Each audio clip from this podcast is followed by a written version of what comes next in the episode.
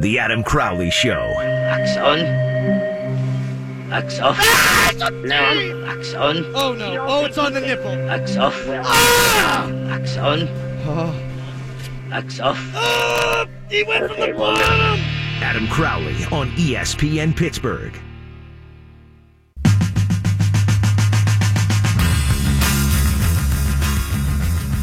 Mark Arcobello, Chris Bourque, and Brian Gionta are all on the United States hockey team. Uh, no offense to Chris Bourque or his family, he stinks. Uh, no offense to Mark Arcobello or his family, he stinks. I gotta look at the Canadian roster. More on that coming up in a little bit. Uh, during the break, Alex over here was fanning my crotch trying to get it to dry after I spilled water all over myself. Okay, that may or may not be true, but you don't believe it because of how big of a diva I am. You got to stop doing that, man. I'm sorry, dude. Matt Gajtka, equally as much a diva as I. He certainly has beautiful flowing locks. He joins me now on the program. Hello. Hey, uh, well, that was quite the segue. I appreciate the, the plug for my one diva quality.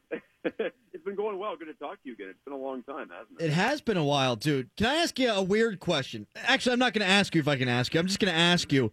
When you were in school, what did substitute teachers call you? Gadgetka? Um, well, I, grew up in a small town in in Weirton, West Virginia, and everyone knew how to say my name, so it wasn't an issue at all. Oh, everyone knew you. That's a diva thing to say. Matt Gadgetka joining me here uh, on the Crowley Show. You wrote for PittsburghHockeyNow.com about Jake Guentzel and Connor Sheary kind of heading in different directions. Jake Guentzel now on the fourth line. What's going on with him, and why are these guys going in different directions? It's not to say that Connor Sheary is tearing it up or anything, but it is instructive just to watch their usage, and that's how you can get a pretty good idea of, of where players stand on on coaches' hierarchies. And, and Jake Guentzel had not been in a situation like we saw yesterday against the Blues. Really a, a good game from a lot of players, but not him, and he ended up sitting for the last 17 minutes or so. And I think the Penguins, well, I know the Penguins have been disappointed in, in Jake at even strength. He's been really productive on the power play, and we've even seen him recently in front of the net and uh, hanging out in the, the Patric Hornqvist memorial spot as, as he rehabs and everything. Uh, But they tried him at center a couple of times this year, and I know they didn't really like him at center necessarily, but they gave him two shots at it. And even though they won all four games that he played at center last month, they still took him out of there. So that, that tells you where they stand on that. Uh, they haven't been fans of his defensive work. You can just tell whenever he's been paired with Crosby, it hasn't lasted long because maybe he's getting a little too caught up in trying to generate offense with number 87. And as for, for Sheary, it's almost like he is what he is at this point. We have at least one more season um, of, of sample size at the NHL level for him compared to Guentzel. And he might be just one of those players that you move around from first line to second line to third line, and he can adapt his game. And, and the one thing that Sheary has going for him more consistently than Guentzel, and I wrote about this in the column that you, you referenced, is that Sheary more consistently adds turnovers on the forecheck. He disrupts things, and he's able to um, at least make life difficult for the opposing team and coming out of their zone. And I'm not sure Guentzel is quite there yet. And it could just be an experience thing. It could be uh, Sheary's been scratched in the playoffs. He's been scratched in some big games. Maybe some harder learned lessons there. I don't know what's what's coming up next for Guentzel, but he's not on uh, the kind of trajectory the Penguins would like to see. What's the best case scenario, do you think, for the Penguins at the deadline? Give me names. Best case, probably someone that we heard um, talked about on uh, Hockey Night in Canada from Bob McKenzie too of TSN. Derek Brassard of the the Ottawa Senators would be a really nice third line center for the Penguins. That would be a luxury for a lot of teams. And well, having two centers the way the Penguins do is a luxury for every team but them. But uh, that would be a player that wouldn't just be a rental. He would be someone who could help you in future seasons. And Adam, I'm not as gung ho on loading up for this year as some people are out there. I think if they make a, a significant move or trade a significant piece of the puzzle to uh, to try to improve down the middle, then they should make sure this person has uh, has some contract years ahead of him because uh, the Penguins are still going to be Stanley Cup contenders next year, and I believe in, in 2019-20 as well. And then after that, I, I suppose we'll see how well Crosby and Malkin hold up. But um, I I would not, with two Stanley Cups in the bank in the last two years, I would not be so desperate that I would uh, make a rash move. So that's my feeling on it. And, and Brassard makes five million a year. Uh, He's under control for the next couple of seasons. Um, if the Senators are going to sell, I think that's the type of guy they go after. Now, if you want to talk wing, there's someone who's relatively inexpensive on the Rangers, Michael Grabner. Who I think really Yes. fits their their fast-paced style of play, and he's a pretty decent finisher too. Better than uh, better than Carl Hagelin in that way. and he can actually put the puck in an empty net, which is something that the Penguins haven't had. Not that you bring a guy in looking for that, but it certainly would help. Matt Gajtka of PittsburghHockeyNow.com and PiratesProspects.com joining me here on the Crowley Show. I like the Grabner route because I, like you, don't think the Penguins need to give up resources off of this current club to compete this year. I I would actually go for rental guys, and yeah, maybe you lose a draft pick, but it'd be a late round draft pick, and I suppose that does affect future years for the Penguins, but maybe not future years whenever you've got Crosby and Malkin in their prime, anyhow. So I would want Grabner, uh, a guy that you could give up maybe a first round pick and get. And then go for a guy like Letestu or Cullen and put him on your fourth line. I think Riley Sheahan's been more than serviceable as your third line center. Sheahan's development is part of my calculus on this one too, and just the way they've been playing in the last six weeks, they look like the champs again. They don't look uh, completely dominant every night, but they are tilting the ice and they're getting big production as a result from their star players. I think there's some chicken in the egg there. The team overall is is helping to lift them as they lift the team, and uh, just really since the calendar page turned, it's been a different type of team, and that's why I say I don't think they need a huge help. And and Riley Sheahan playing better, perhaps you just say we need another center the caliber of him, or even a little bit below, and uh, and then you load up on the top two lines accordingly. And and then there's also like we talked about Grabner. There's Evander Kane out there. I'm not sure how much he would take to pull in because he's rather cold and he only has a couple of months left before his contract runs out. Defense, I'm okay with what they have right now because Ian Cole's playing better. He and Jamie Oleksiak appear to have a good thing going.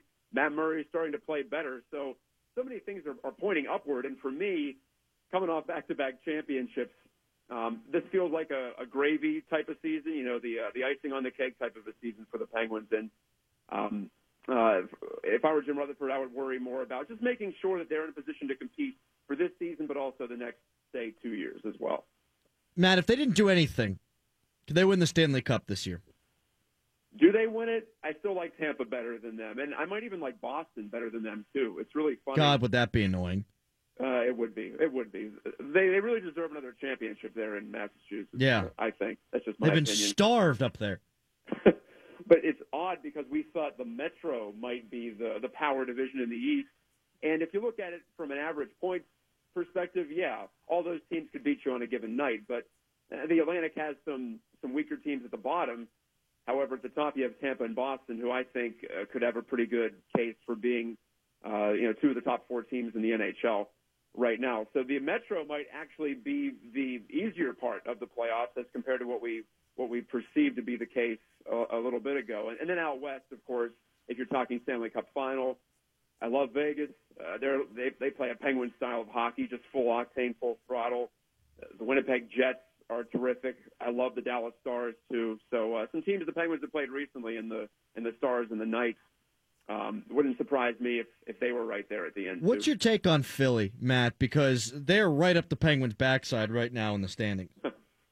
They are. They're quite erratic. It's funny because they what were uh, losers of ten in a row. They picked up a couple of points in that stretch in overtime and shootouts, but I think um, I was guilty of just writing them off and uh, and saying that well, I guess we'll see the Flyers in 2018-19 because there is some talent there, and I've seen them in person a couple of times this year. And uh, well, they have some exciting players. They have uh, Shane Gostisbehere and Ivan Provorov on the blue line. They have uh, Claude Giroux still a, a decent enough player. He's putting up more points this year. So is Jakub Voracek. Goaltending always the question mark in Philadelphia, but they do a lot of good things and and uh, they defend relatively well for a team that has a lot of youth on the defense core. I don't know if they're a contender this year, but they could give someone a nice first round series. I think they're definitely in a position to do that and maybe even pick up a, a playoff series win ahead of schedule. Uh, it's a possibility it would be against Pittsburgh. Uh, and that's something we haven't seen over the last couple of years. The Penguins have won the Stanley Cup the last two years, but they didn't have to do so by beating Philadelphia. That's a that's a series I'd like to watch because it's been a while since the Penguins have beat up on those guys. And the last time they got together, of course, it was the wildest series any of us has ever seen, at least in the context. I blocked that out. I don't know what you're talking about. if it happened in the 1980s or the 70s, it would have fit in better. But just from pure theater, I know that was a very popular series for hockey fans to watch. I, I think the Penguins would out savvy the the young Flyers in this case, kind of like what they did to the Blue Jackets. In fact, last year, the Flyers might get running around a little excited in their first matchup. But you're right, that would be the uh, the first round series with the Penguins having home ice as the two seed in the Metro. The problem is with the Metro, the standings change drastically every week. It's really tough to project anything beyond it is say Caps and Penguins at one two, which I would be pretty. Uh, I would be pretty safe. I, I'd feel pretty safe in saying those are going to be the top two spots. Bryan Rust has been a stud since he's been back from injury. Uh, there are a couple of guys on this roster that are truly untouchable, but that's a guy that you need to have on your hockey club. What does he do that makes him so valuable to what the Penguins do? Well, I was talking about Sheary being able to aid the forecheck. That goal that, that Rust created, the breakaway goal, it was created out of hard work and a good, smart read. He's a smart hockey player, and he doesn't try to do anything that's outside of his ability level, which you can't quite say the same for for Connor Sheary and maybe Jake Guentzel. So he has a better idea of the limits of his abilities. But number one, he brings the foot speed. Adam, you got to have that if you're going to play wing for the Penguins. For the most part, there are there have been some exceptions, and we'll see how someone like Zach Aston Reese, who's uh, average at best with his wheels, how he can fit in with this team into the future. Uh, but Russ is your your prototypical type of a Mike Sullivan winger in the way that he goes up and down the wing hard and uh, has a great concept of his own zone can clean it up, and and he's the type of, of guy that you throw just area passes to. You throw it into the corner. It may look like a dump in, but it's really just uh, a basic dish to a to a player that you're very confident is going to win the race to the puck. And we've seen it in the playoffs too. He's a very direct player. He'll just take it right to the net.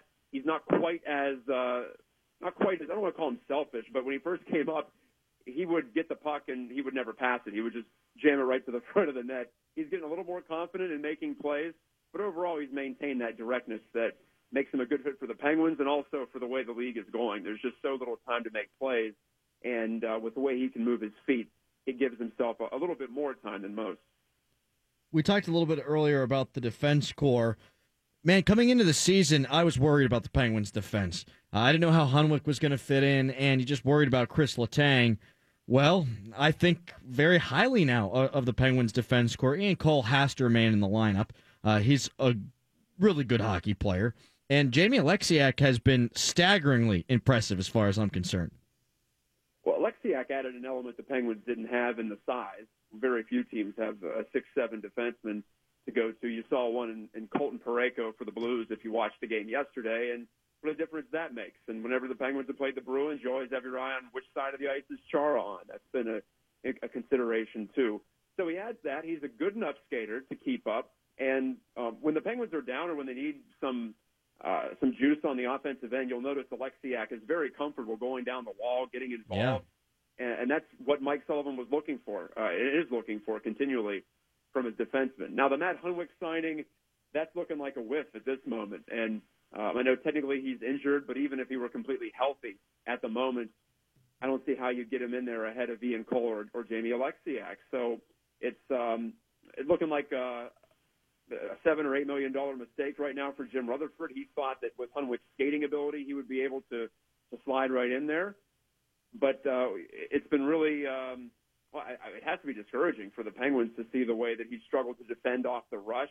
Just uh, basic things. He, he keeps a good gap. He doesn't give forwards that much room, but he's been beaten with uh, with wingers and centers going right through him on the way to the net. So he's got to get a little bit harder on that stick and uh, and figure out a way to uh, clean out the front of the net as well because he's been left standing around with uh, so many of those even strength goals that have gone in for the Penguins this year against them. Matt Murray yesterday played like the Matt Murray the Penguins are going to need if they don't make moves uh, to bolster their roster. They're going to need him to be at the top of his game. I thought he was fabulous yesterday. Really good on the trip and don't uh, factor out a, a couple of those saves they made in the third period. There were some scrambles against the uh, the Stars. I mean, on Friday night when the Stars had the one goal lead, could have put that one out of reach, and then Justin Schultz ties it up late. So, at the very least, they pick up a point there. Yesterday, he was just it was a very Matt Murray game. He was in position, facing some wacky deflections, a whole bunch of screens. That's a, a big bodied Blues team that likes to funnel pucks to the front of the net. They get plenty of shots through from the point. It's a talented defense core, so uh, they let those guys fire away. It wasn't a high volume game by any means. I don't think the Blues got over 30 shots, and neither did the Penguins. So a little bit slower paced in that way. Uh, but he was in those those right spots. He made a couple of flashy saves, but when he's at his best, he's just going to have the puck hit him. He's that type of a positional goaltender first and foremost, and that's what goaltending is more than anything these days. It's it's more of a science than an art form. You watch someone like Marc Andre Fleury play, and you realize there's still room for the art side of it. But uh, overall, uh, the, the scientists are winning when it comes to uh, when it comes to goaltenders in the NHL. And and with all that Matt Murray has has dealt with this year, now that we understand uh, what he had to to think about when he was away from the rink with his father and and all that went on there. I think we can give him a pass on the first part of the season. And if he just rounds it into form for the end of the year, then the Penguins are exactly where they want to be at the goaltending position. Matt, I know that you uh, it took you a long time to find a job, man. So I I was praying for you the whole time. I was really worried about you. Uh, happy to see you found a place at PittsburghHockeyNow.com and as the owner now. Yes. Yeah.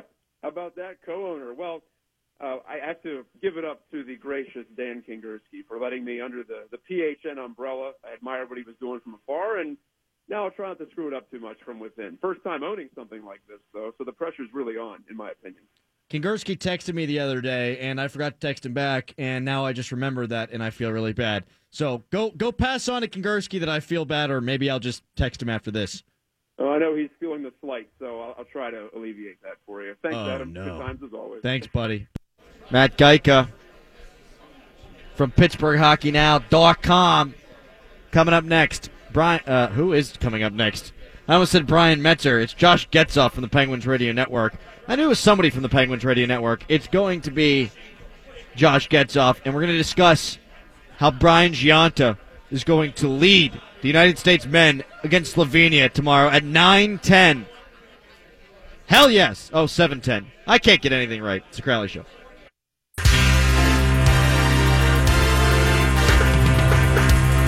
Pens and Sens tonight. Keep a close eye on Derek Brassard and JG Pageau, two centers the Penguins could have their eyes on, although both would be tough to fit in under the cap. Hey, I think Derek Brassard's going to score a couple goals on the Penguins tonight because he always seems to do that. Uh, he is a Penguins killer, so if the Penguins are going to make that trade, do it before you have to play Derek Brassard. Ain't that right, Josh Getzoff from the Penguins Radio Network? That's uh, I don't think that's that bold of a prediction, Adam, but I'm going to go with you on that one. I think that he's pretty much been solid for his entire career against the Penguins, and he'd be a great guy for them to pick up. I just think there's more to it than a player for player swap, as you well know. Um, and I think that that's uh, you know what, not a bad prediction on your part for this matchup. Don't tell me what I know, Josh. Uh, Riley Sheahan is now the permanent third line center. Yes, that's what I'm reading at least. The Penguins have fallen in love with what this guy's been able to do.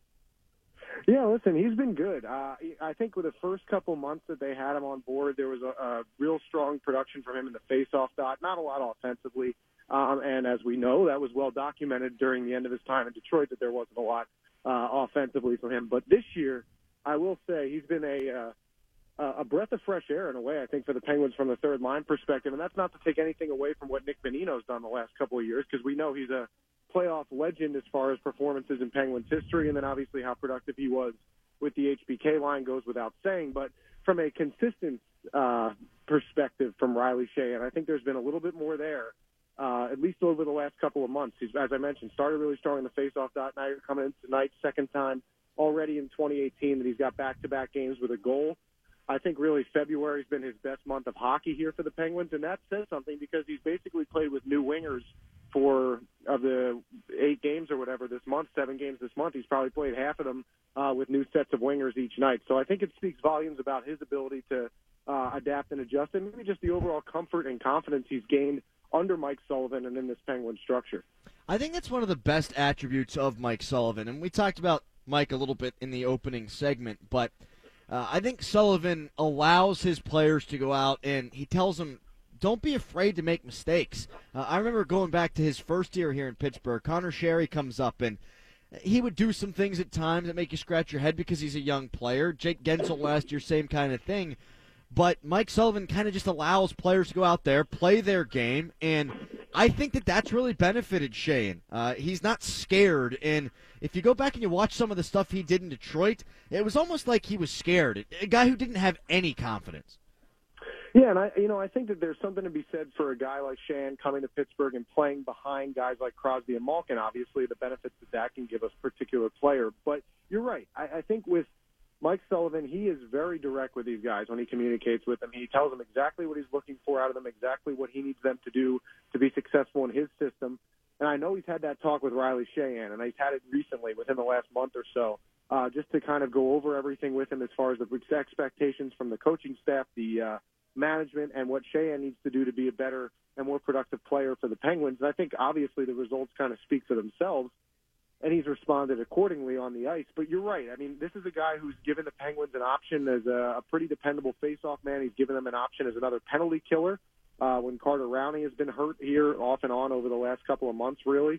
Uh, and I think he's emerged as a guy that they don't necessarily feel all that uncomfortable with thinking that they can put him out there and attempt to generate some offense for this team because he's done that here over the last couple months. Yeah, do you have faith that he can play full time with Kessel if that's what it winds up coming to? You know, that's going to be the big question. Um, to answer your question at this point, I'm not so sure, and that's a great answer, isn't it? Because it gives you absolutely nothing. Uh, but uh, I think I think when you look at what he's been able to do to this point, there has certainly been a better offensive end to his game. Phil Kessel's game is offense. So, I mean, I think that there's an opportunity that they could work. Do I think that that's the uh, absolute best case scenario for this team? In the sense of Kessel being on the third line and Malkin being on the second line, yes, I do. I think it's better when those two are separated, but I'm not sure if Riley Sheahan is still the best option there. Now, with that being said, he might be your only option there when you look at the Penguins from a salary cap perspective and what they have the option of adding here coming into the trade deadline because Sheahan has been dependable. He's been effective. There's no question about that. Can he be a third line center that's going to help put up points with Phil Kessel? That remains to be seen, but he certainly has put them in the right direction. I think maybe eased a little bit of concern from a managerial perspective with his performance here recently. Josh Getzoff, Penguins Radio Network, joining me here on the Crowley Show. Guentzel's not playing well, and I assume he's going to turn it around, but uh, there are definitely things in his game that he's going to have to work on, and Mike Sullivan kind of touched on those today. What do you think can be done to get him out of this funk?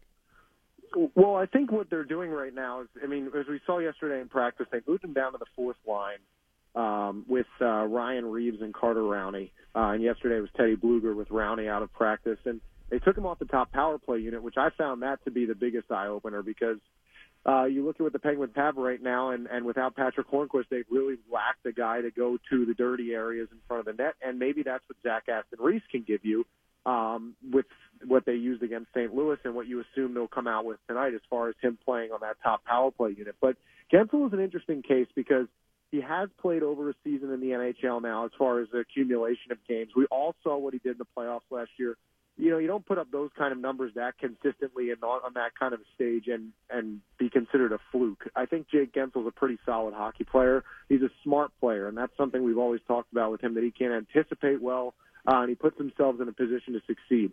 I, I don't necessarily know if he has done that all that much this year, and maybe there's a little fatigue. Uh, we have to remember that last year was his first full year, obviously, of just transitioning into the NHL game, and all that, everything that comes with that, and then having to go into a short summer and come right back at it this year with the expectations being what they are. But Jake Guentzel's a guy capable of scoring 20 goals in the NHL. Uh, and I think the Penguins understand that, and he knows that, and that's the hope that he'll be able to rediscover that game. Now, as far as Mike Sullivan's communication with him, it's always going to be direct. As I mentioned earlier, that's kind of been his MO with everyone from, I think, back to Eric Fehr a couple years ago here in Pittsburgh to right now with guys like Guentzel and guys like Sheahan, and even to a lesser extent, guys like Daniel Sprong when they've been up here in Pittsburgh to tell them what the expectations are and what they need to do to be successful. So I think when you look at Guentzel, this is a guy that the Penguins obviously want to see in their top six, and they want to see in a, a more productive role. It's about him kind of rediscovering his confidence. They'll give him opportunities to do that, but at the same time, when he has those opportunities, he has to take advantage of it. It's hard to say he's done that to this point in the season, and you wonder uh, when he will or if he will. But there will be other situations down the line where you figure he'll be counted on, and hopefully he still has a, an ability to step up when they need him. Josh Getzoff joining me here on the Crowley Show. I almost called you Jake Guentzel 15 times in my head just there, Josh. So I really had to battle myself there to make sure uh, that didn't happen. Uh, Josh, outside of the big four of Crosby, Malkin, Kessel, Letang, on this current roster, without Patric Hornqvist, admittedly, Bryan Rust might just be that dude who makes things go. No. Yeah, I agree, Adam. I, you know, Phil Bourque, one of your good friends of the show, Borky, is uh, he he loves Bryan Rust, and I love Bryan Rust too. It's hard not to. I mean, you can see what when he's back in the lineup now, just exactly what they've been missing, and not even just from his ability to kill penalties and, and his ability to to keep defense defensemen kind of modest with his speed, but he has a touch. He has a finishing touch that we saw in St. Louis. Uh, he has a nose for the puck that we've seen over time, and he has that ability to score a goal when the Penguins need it. You think back even against this team they're playing tonight, Ottawa, when they needed goals.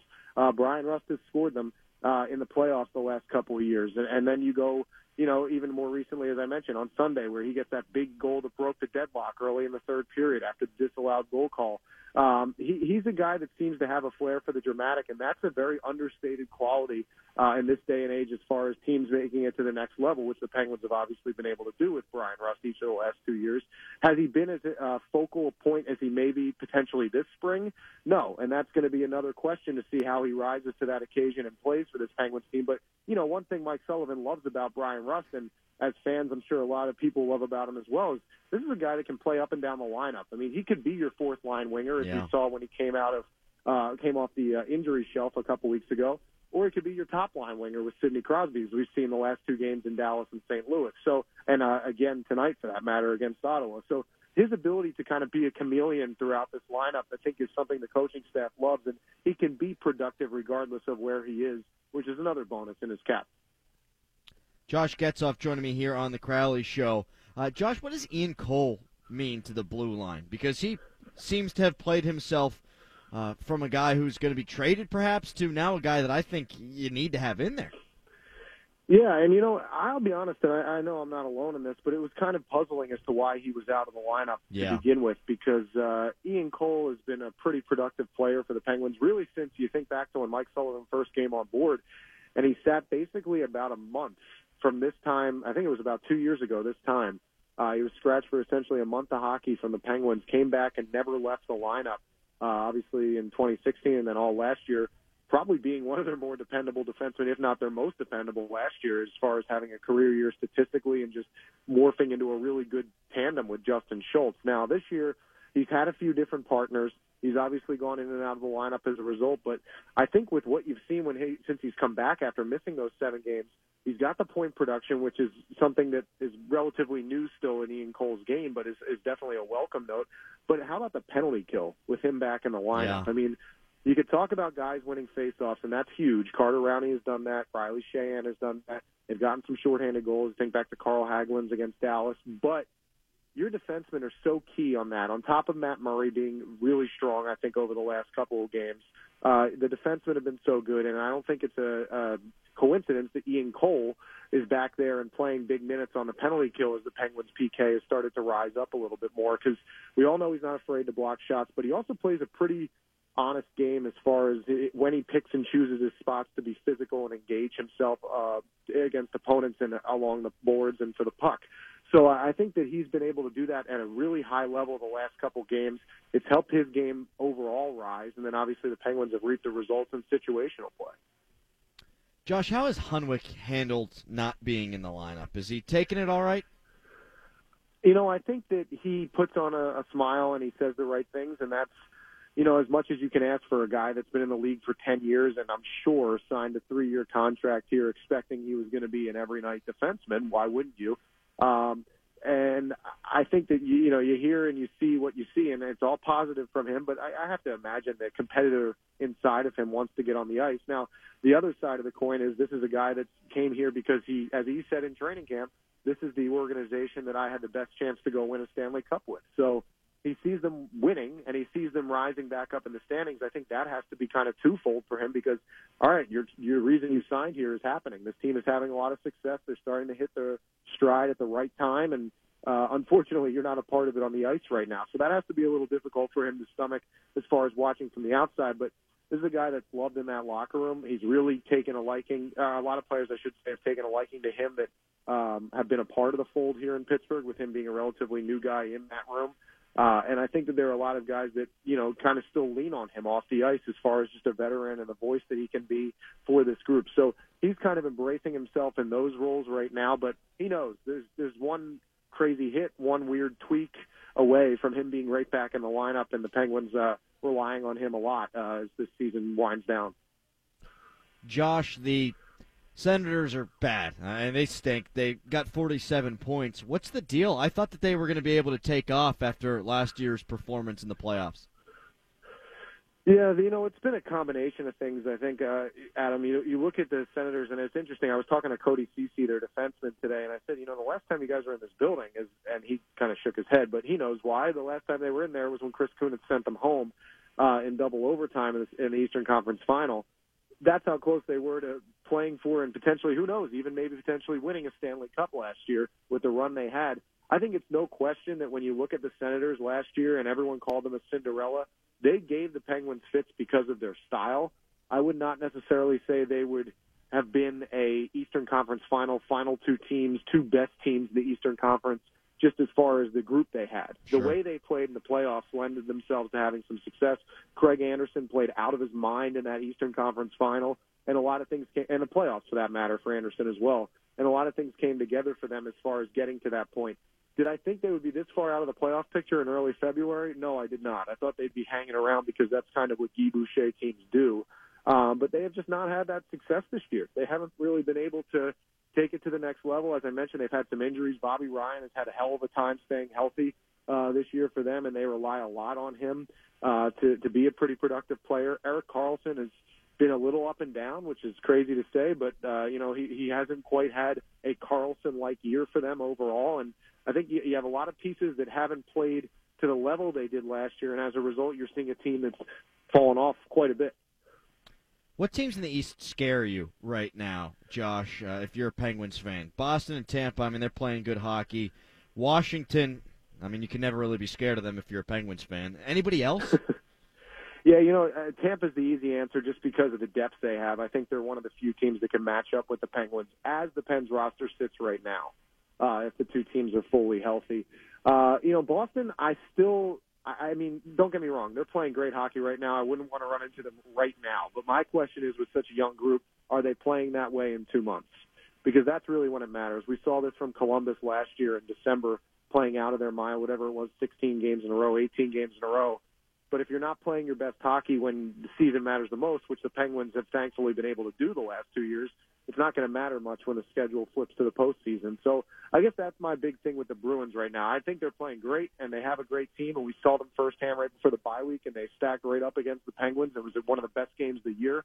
Um, but there's two months of regular season hockey to go, and I'd be curious to see where they're at when that's all said and done. Now, with that being said, to answer your question, Tampa. That's it. That's the only team that makes me nervous about Penguins going head to head with them with. And with that being said, I think the Penguins are starting to do themselves a pretty good service by pushing themselves into the Metro bracket and potentially avoiding Tampa until you could look ahead and see them in the Eastern Conference Final, which would be a heck of a series.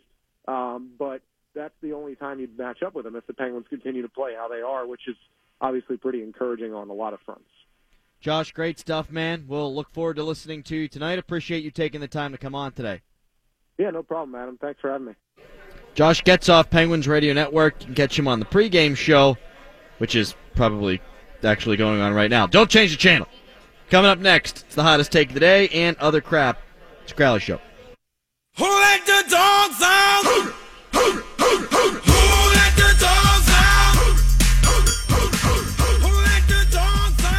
I like to make a motion that needs to be approved here on the show that this be the new official song of the Crowley Show.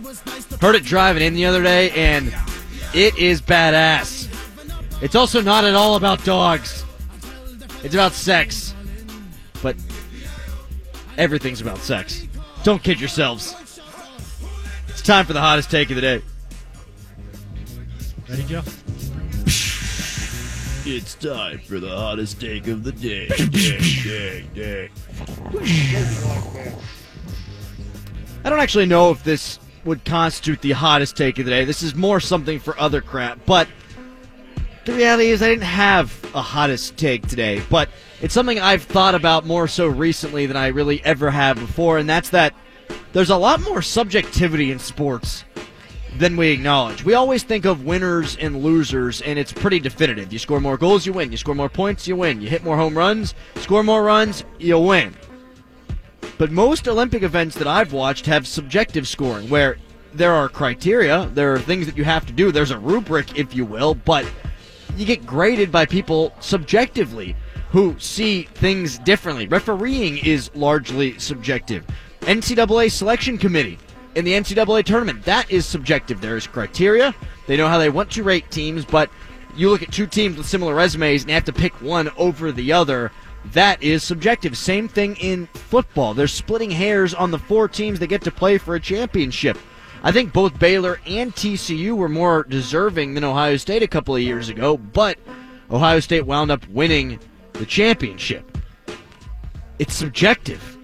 And there's a lot more subjectivity in sports than I ever really realized. That's the hottest take of the day. I got it.